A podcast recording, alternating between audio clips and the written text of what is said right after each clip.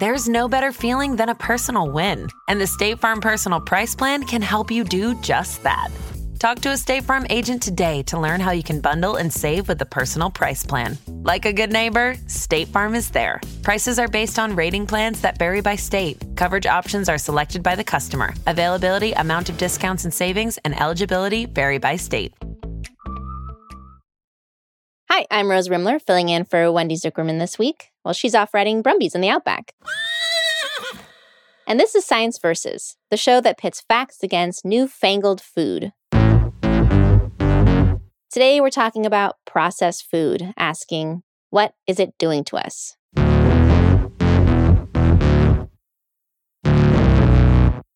To start, let me tell you a story about something that happened more than a century ago in Japan. For generations, most of the rice eaten in Japan was brown rice. But in the late 1800s, machines were invented that made it much easier to turn brown rice into white rice by stripping off the outer parts of the rice. And this turned white rice from something mostly eaten by wealthy people to something that people all over Japan were eating. And soon after, this weird disease that was once rare exploded.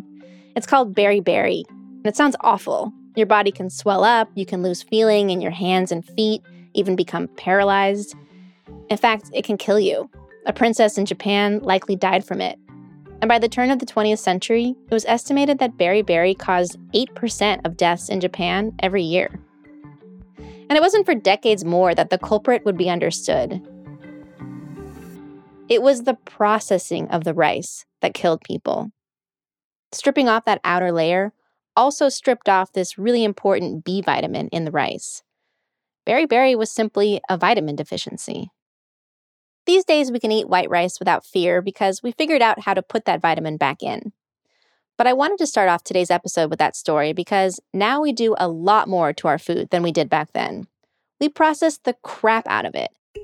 We do stuff like cram it into bars, mash it into funny shapes, and pump it full of fake flavors.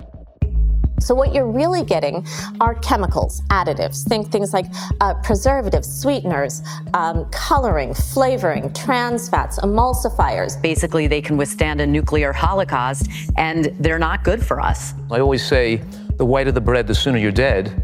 And we're eating a ton of this stuff new numbers on just how much processed food Americans eat. A new study finds ultra processed foods make up more than half of all the calories in the U.S. diet. And I know that sounds scary, and I don't even know why, but. Very much so. Yeah, in the US, just under 60% of the average person's diet is ultra processed food, which sounds scary to me too. And I also don't know why. So that's what we're going to dive into today we're asking what's so bad about processed food? So, generally speaking, when nutrition nerds study this, they are actually interested in something called ultra processed food, which is a term scientists came up with to distinguish this stuff from regular processed food. That's because most of our food is processed. Anytime we cook or blend something, we're processing it. And ultra processed food, it's a little hard to define. It's uh, kind of like the way people have often tried to define pornography, right? You, you, it's hard to define, but you know it when you see it, sort yeah. of thing. this is Kevin Hall. He's a researcher at the National Institutes of Health who studies food and our metabolism. He said you can basically think of ultra processed food like this a lot of the prepackaged, ready to eat, ready to heat foods that are sort of in the middle of the supermarket. So rather than cheese, we're talking about Cheez Whiz instead of plain yogurt, Go-Gurt. Industrially made bread, cookies, frozen meals, that kind of stuff. And it turns out that people who eat a lot of this food do tend to be sicker than people who eat less of it. One of the biggest studies that shows this comes from France. Scientists there recruited over 100,000 people and asked them to report what they were eating and kept an eye on their health over the years. And they found that every 10% more of this food that they ate, their risk of certain diseases went up by about 10 to 15%. This was stuff like cancer, heart disease, and diabetes, and even death. Other studies have found similar things in Italy, Spain, the UK, and the US. And the risk sticks around, even after researchers adjust for stuff like education and income. Kevin, our scientist, has been following this research. He thinks it's interesting, but he figured there's a simple explanation for what's going on here. He points out that these ultra processed foods tend to be higher in fat, salt, and sugar. In other words, a lot of it is junk food. So Kevin thought it was wrong to blame the processing, it's more about the nutrients. He suspected that if people ate fresh food with the same amount of fat and sugar, they'd see the same health problems. So he came up with a clever way to try to single out the effects of the processing itself. If there's something bad about these foods, then I should be able to design a study where I match for the salt, the sugar, the fat, um, the fiber.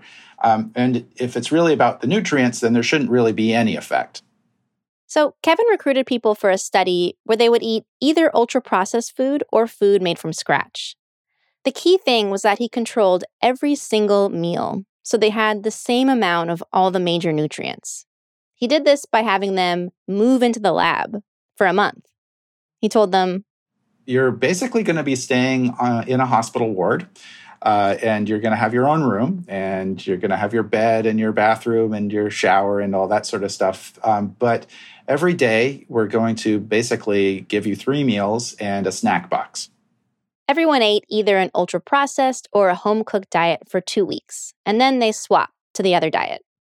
All the while, Kevin's team is poking and prodding them.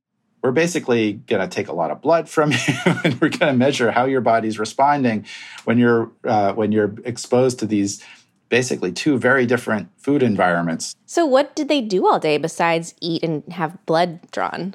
Well, it it varies, right? So we actually have people who are authors and actually want some time to kind of write their manuscript. And oh, so it's like a writer's in. retreat. Yeah. There are also a lot of college kids on their summer break. So when they got the less processed meal, it might be something like a yogurt with fresh fruit and nuts. But an ultra processed breakfast would be a store bought muffin and honey nut Cheerios, for example. To you and me, these two meals seem pretty different. But to a nutrient guy like Kevin, their building blocks are the same. You had the same amount of fat and sugar in the yogurt with fruit and nuts compared to the Cheerios and muffin. He even got the fiber to match with fiber supplements. And everybody could eat as much as they wanted. And after mealtime, Kevin's team looked at how much they ate. He also tracked their weight and a bunch of other stuff. And he figured that if processed food is bad just because it's full of fat and sugar, then he would see no difference between the two diets. But instead, there was a difference. Yeah, so I was wrong.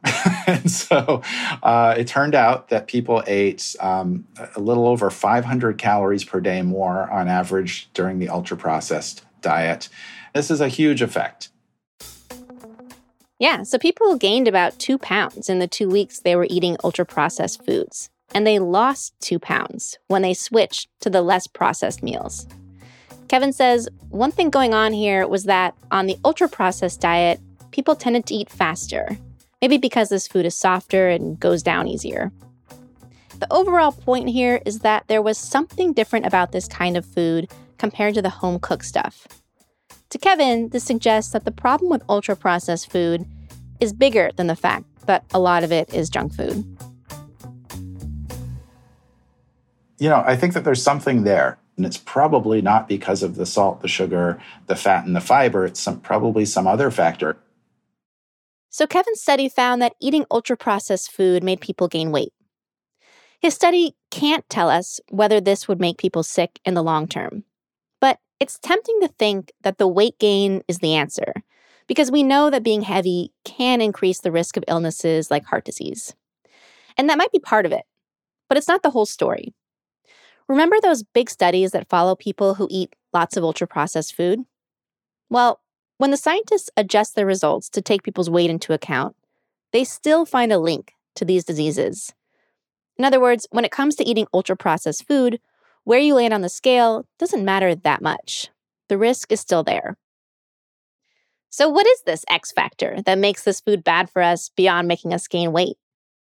Well, we take a few more bites into this mystery over in our full episode on processed food, which you can listen to by searching for Science Versus in Spotify. That's Science VS. Then click on Processed Food, a load of baloney, and jump about 10 minutes in. We'll take a look at some other potential culprits like sketchy food additives and this really weird new food science I kept hearing about over and over and over again. A food matrix. The food matrix. Food matrix. Food matrix. The food matrix is the main point. I'm Rose Rimler. See you over there.